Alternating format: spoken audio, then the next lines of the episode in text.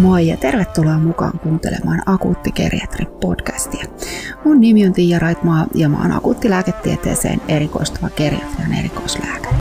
Tässä podcastissa käsitellään päivän polttavia terveyskysymyksiä sekä yleisesti terveysasioita tieteeseen perustuen, että etenkin geriatriaa, joka on itselleni sydäntä lähellä.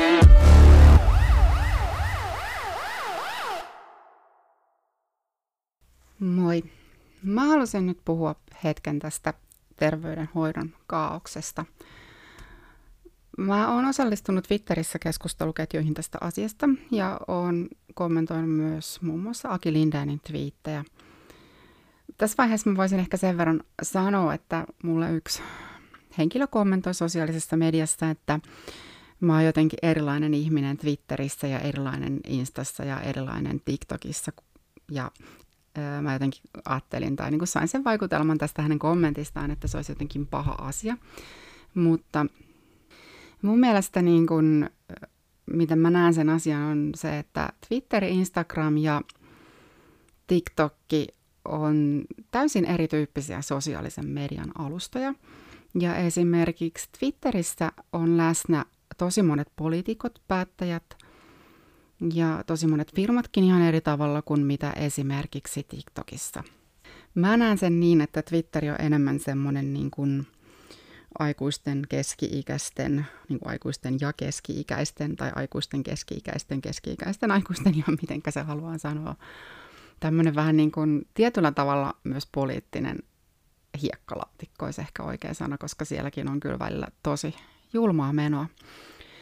Mutta siis tavallaan se, että mitä mä niin kuin Twitterissä kommentoin, niin mä kommentoin niitä asioita ehkä paljon enemmän semmoiseen niin kuin poliittisempaan sävyyn kuin mitä mä sitten esimerkiksi teen TikTok-videoita.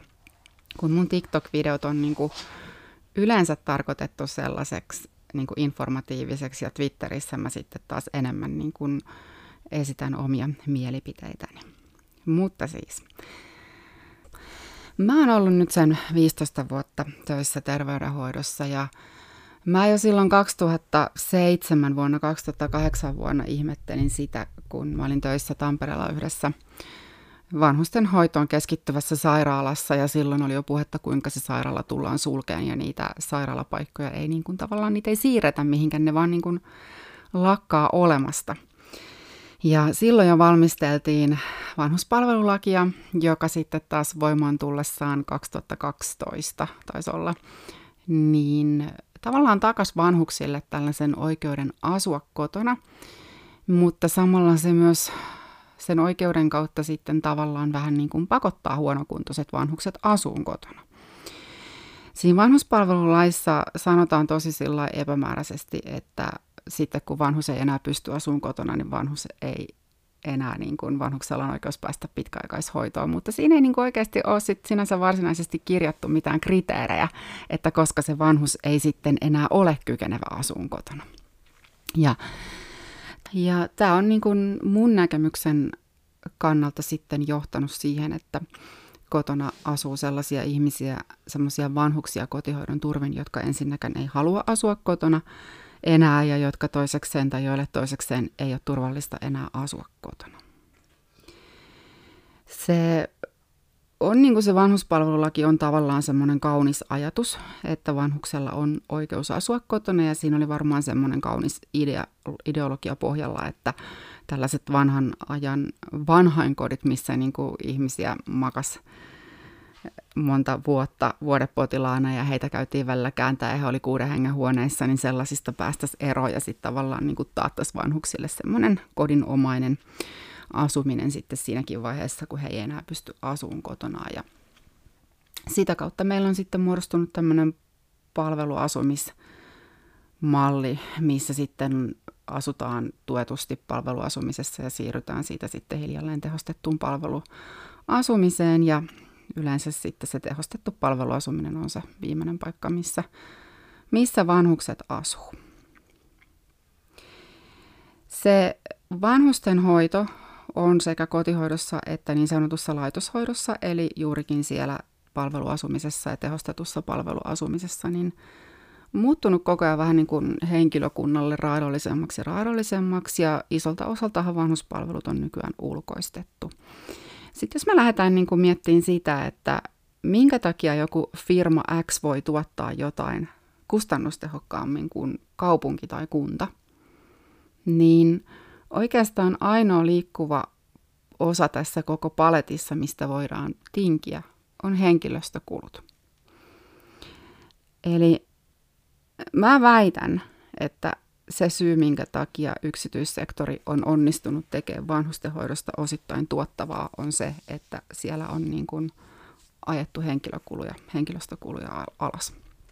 Ja mä oon huomannut sen, että kun mä oon käynyt erilaisissa asumisyksiköissä työn puolesta, niin kaikista parhaita asumisyksiköitä vanhuksille on ollut sellaiset, joiden vetovastuu on yhdistyksellä, jonka tarkoitus ei ole tuottaa voittoa.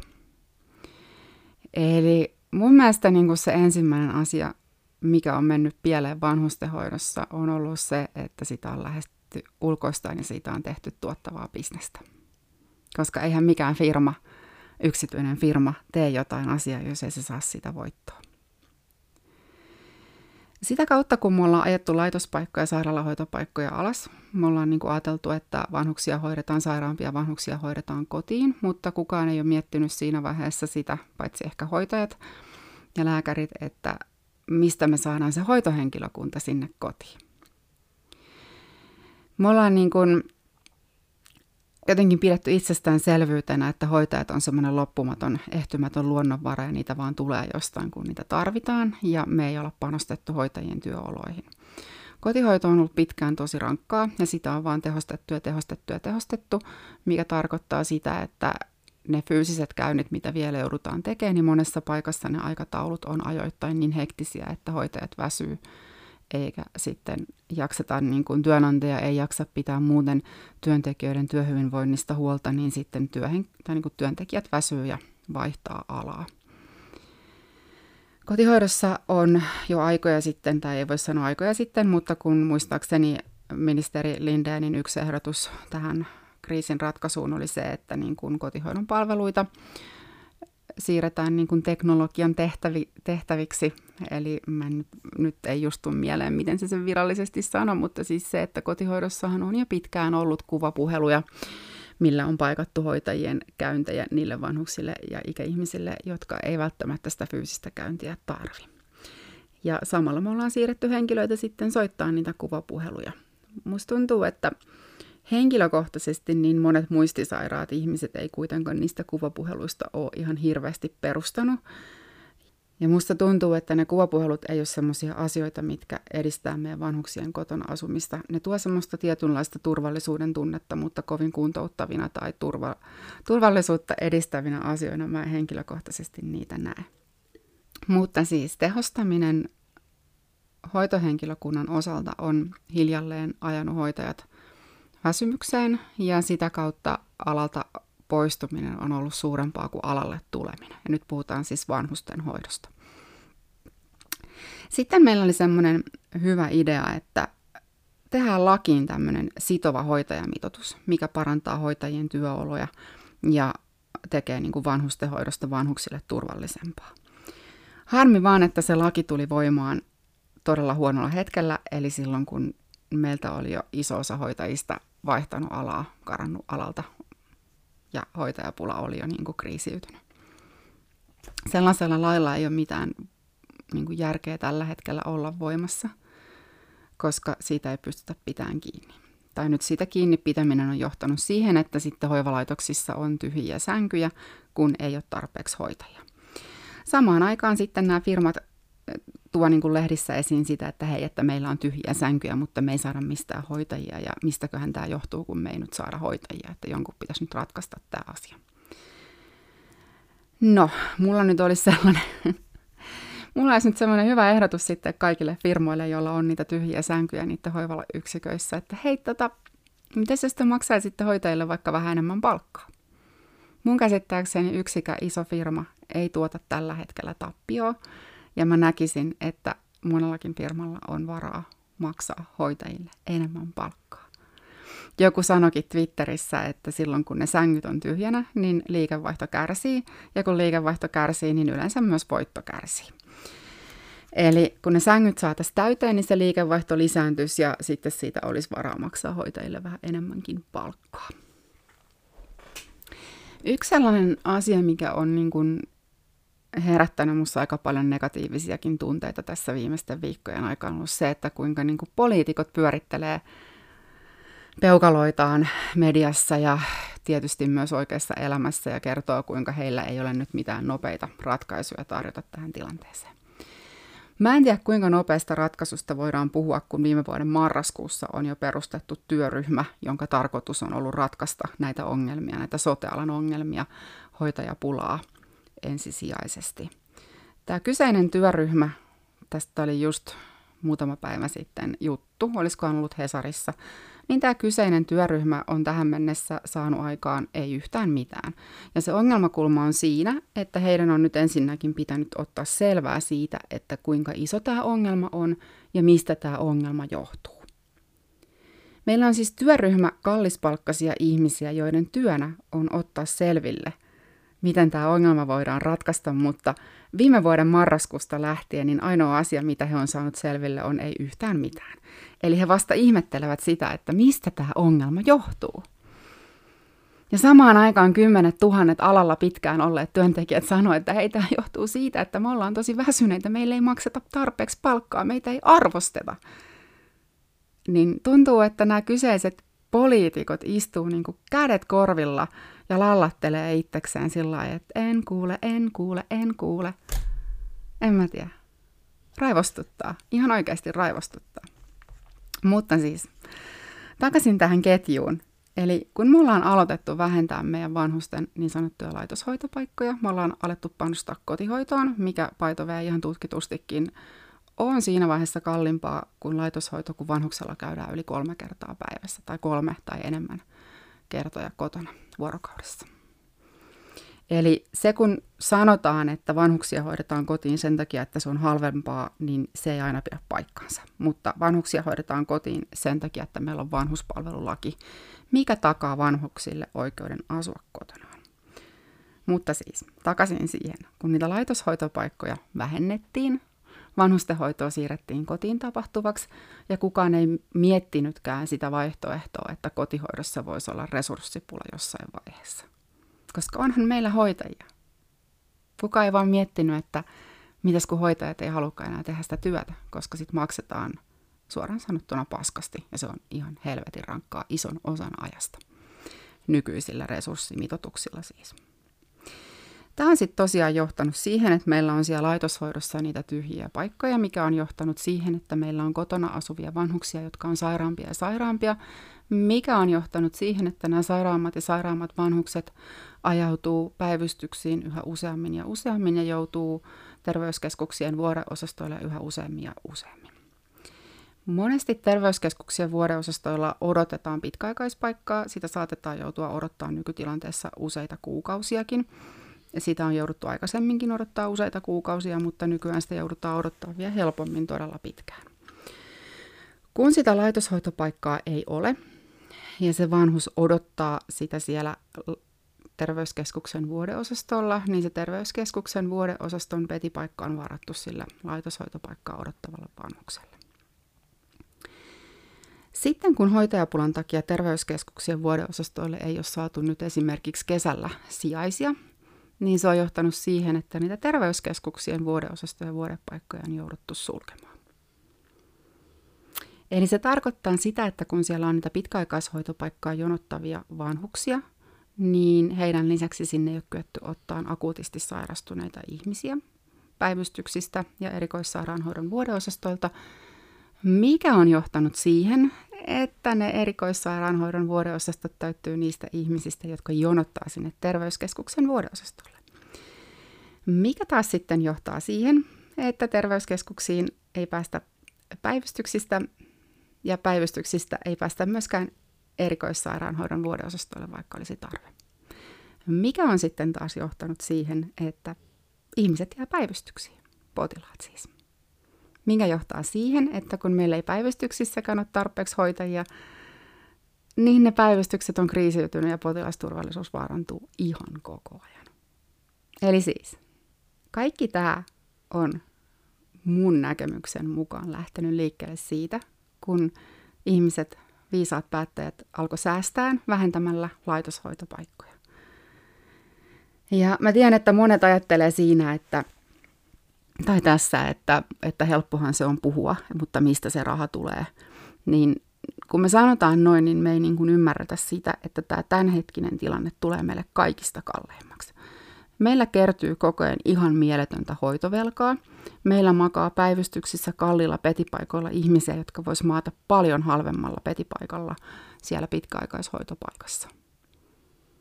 Tämä tulee oikeasti niin, kuin niin helvetin kalliiksi veronmaksajille, että kukaan ei niin kuin edes käsitä sitä.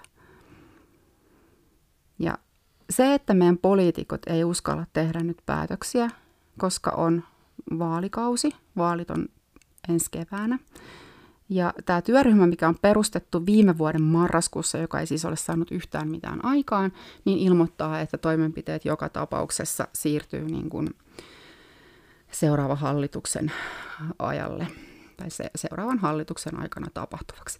Mikä tarkoittaa sitä, että tälle asialle ei niin kuin kukaan poliitikko aio tehdä mitään tai ottaa kantaa tai vastuuta mistään päätöksistä ennen kuin seuraavat vaalit on käyty. Mä tiedän, että hallitus ei ole se, joka päättää niin kuin suoraan siitä rahasta, mitä terveydenhuoltoon käytetään. Mutta hallitus on ihan turha sanoa, että hallituksella tai istuvalla eduskunnalla ei ole mitään keinoja vaikuttaa tähän tilanteeseen. Silloin kun hoitajat meni lakkoon, niin, niin kuin ministeri Lindeen oli tekemässä pakkohoitolakia, nyt se kuulosti väärältä pakkotyölakia, että hoitajat ei saa olla lakossa, koska se vaarantaa potilasturvallisuuden. Nyt kun se, että meillä on tyhjiä petipaikkoja pitkäaikaishoitopaikoissa, vaarantaa meidän potilasturvallisuuden ihan koko ajan, niin ketään ei kiinnosta. Miksi me ei voida äkkiä tehdä sellaista väliaikaista lakia, mikä kumoo sen hoitajamitoituksen, mikä on nyt tullut voimaan, ja palataan hetkeksi vaikka siihen vanhempaan hoitajamitoitukseen, että me saadaan niitä petipaikkoja täytettyä. Miksi me ei voida niin kuin miksi työnantajapuoli ei ole halukas ratkaiseen tätä asiaa sillä, että niitä palkkoja nostettaisiin? Koska tämä, tämä tulee niin kunnille kalliiksi, tämä tulee kaupungeille kalliiksi, tämä tulee sairaanhoitopiireille, tämä tulee niin kaikille kalliiksi. Ja me ihan kaikki maksetaan tästä.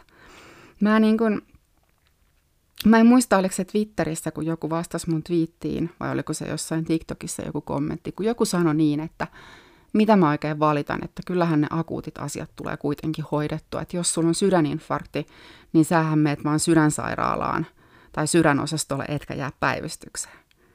Mutta kun ei se pidä paikkaansa, kun ne sydänsairaalatkin on täynnä.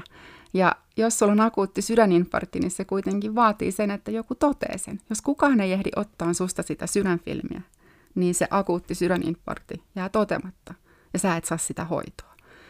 Eli siis tavallaan Tämä tilanne ei kosketa vain vanhuksia, jotka kärsii tästä ihan hirveästi, vaan tämä koskettaa meitä kaikkia. Ja mun täytyy sanoa, että mä en ole varmaan koskaan ennen toivonut niin paljon, että minä tai mun läheiset ei sairastuta kuin mitä mä teen tällä hetkellä. Mä en niin kuin,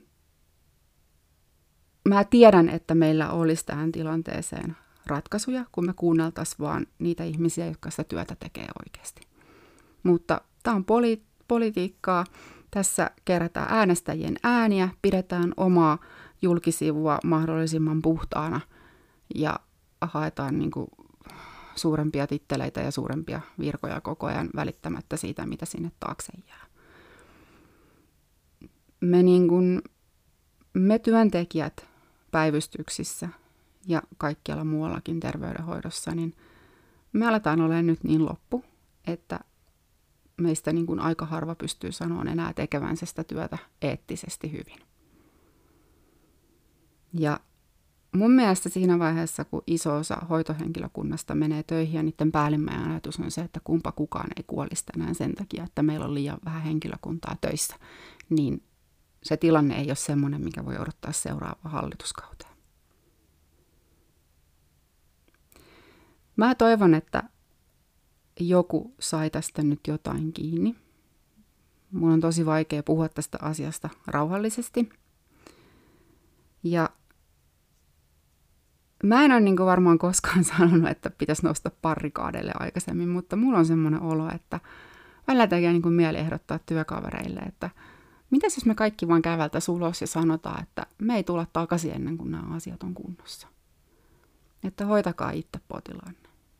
Eihän me sitä tehdä, koska me välitetään niistä potilaista, mutta niin kuin välillä tuntuu, että mitä, mitä vaihtoehtoja meillä enää on niin kuin välittää. Koska jos mä teen virheen sen takia, että mulla ei ole tarpeeksi työkavereita, niin se on mun virhe ja mä elän sen kanssa loppuelämäni. Mutta se ihminen, joka on vastuussa siitä, että mulla ei ole tarpeeksi työkavereita, jatkaa sen seuraavaan virkaan tyytyväisenä ja kehittää sitä omaa uraputkensa. Ja se on väärin.